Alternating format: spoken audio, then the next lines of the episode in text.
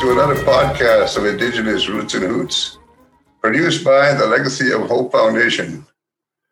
Indigenous Roots and Hoots is about Indigenous people, culture, history, arts, music, sports, education, and other issues affecting Indigenous people, past and present. Our aim is to create a better understanding about Indigenous people to help bridge the reconciliation process in Canada. Today, my guest is Stephen Kicknosway. Stephen is an Indigenous youth who uses his voice to spread his message and showcase Indigenous culture.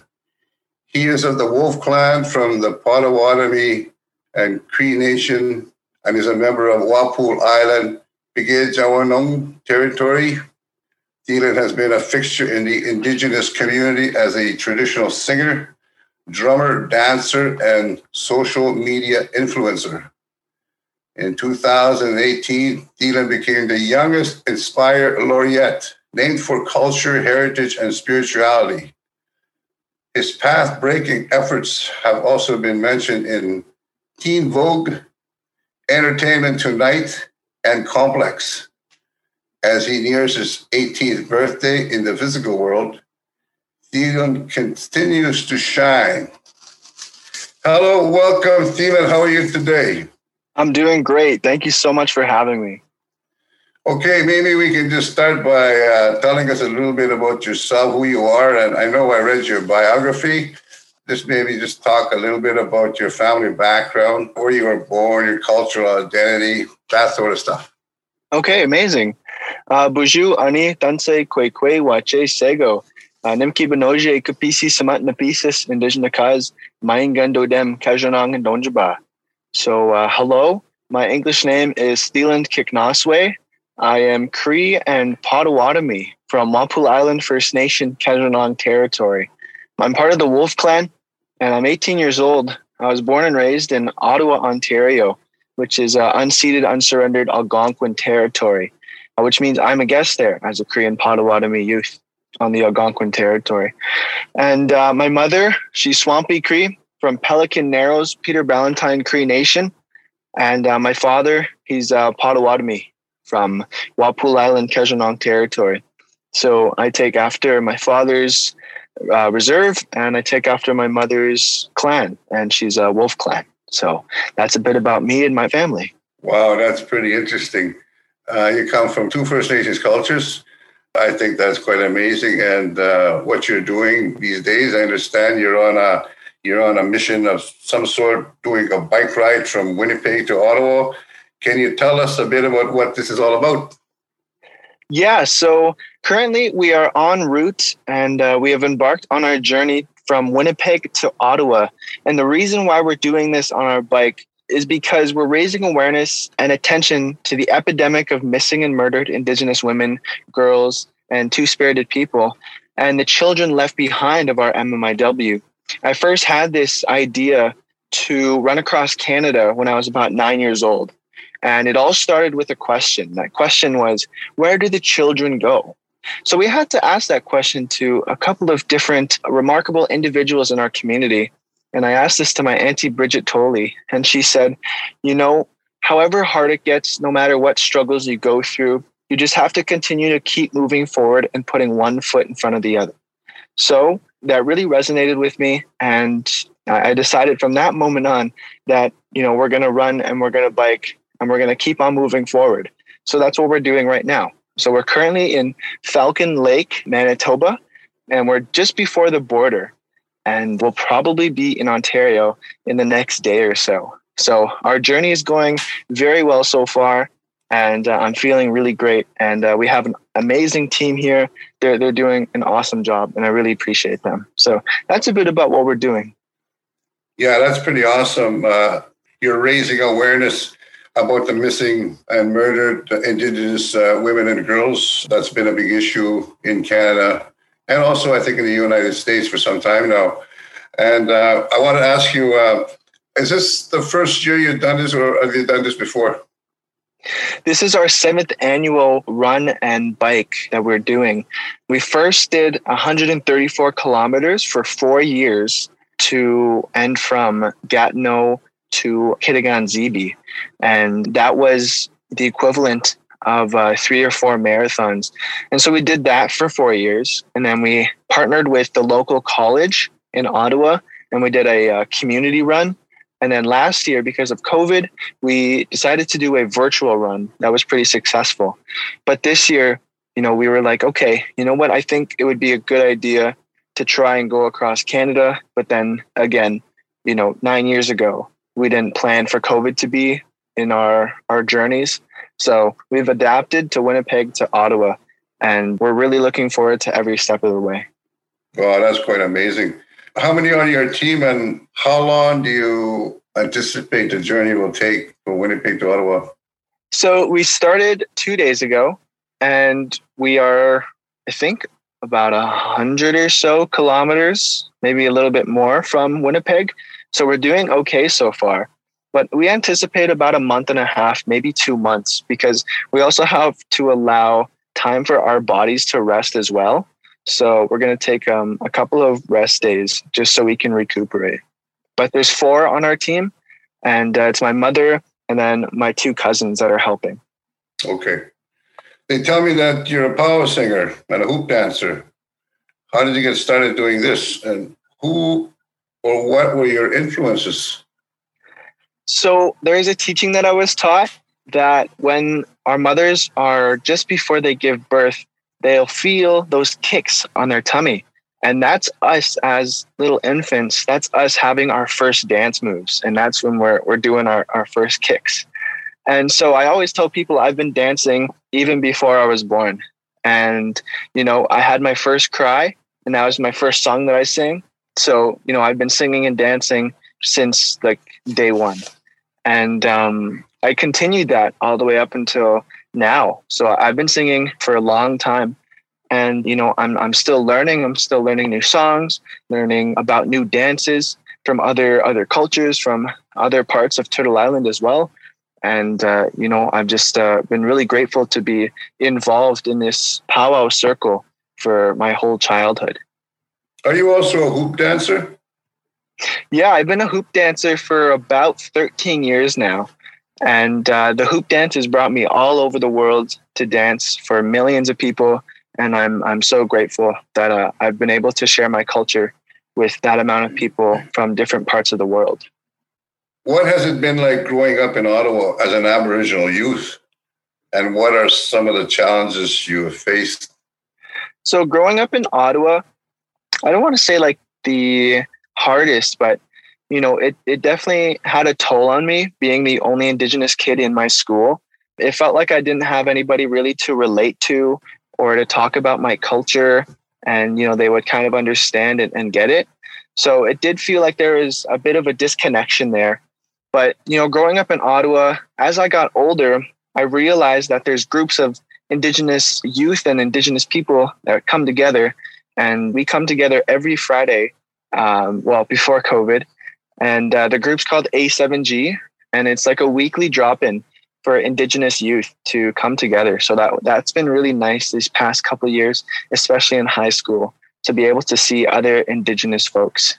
Never heard of it, but uh, it's uh, actually sounds like a very interesting group to be part of as a youth living in Ottawa. I know, I know many youth experience many challenges growing up in a non-Indigenous environment and it's always good to hear that uh, success stories such as yours uh, mm-hmm. in dealing with these kind of issues. You know, uh, so uh, I also wanted to ask you, uh, who was your biggest influences in your life, like, and who were your role models? Yeah, so I always have to mention my parents, you know, for getting me involved in the community, for allowing me to to learn and grow every single day you know, my parents have been uh, really helpful and supportive of everything that I've wanted to do as a person.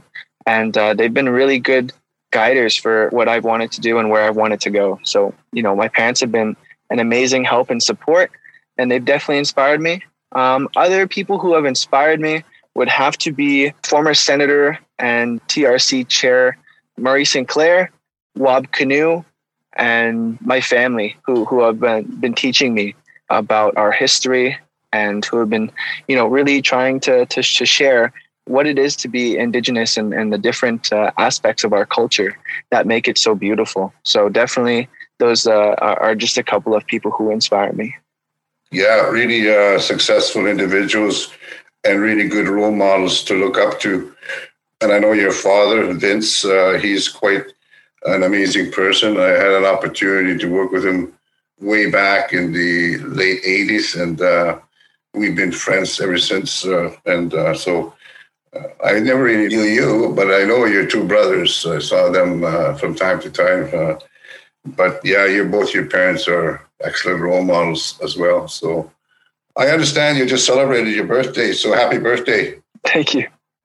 At this stage in your young life and having accomplished so much, what are your goals for your future and what else would you like to do? Um, so for me, I always like to live in the present but acknowledge the future. So uh, right now, you know, I'm really focused on completing this bike from Winnipeg to Ottawa. So that's really where my head's at right now. Uh, I'm really focused on completing this. And then I guess in the future, acknowledging what is to come. You know, sometimes we can't ever expect what's going to come. But personally, I would love to become a teacher. I've always wanted to become a teacher and I've always wanted to be in the education field. So that's one thing that I would definitely see in my future. But also, I'm very interested in becoming a, a business owner and starting my own business and kind of testing those waters and seeing what that would look like. Yeah, I think uh, you'd be a great teacher, Dylan. You're on the right path, and I think you're already a role model yourself. This question is about reconciliation.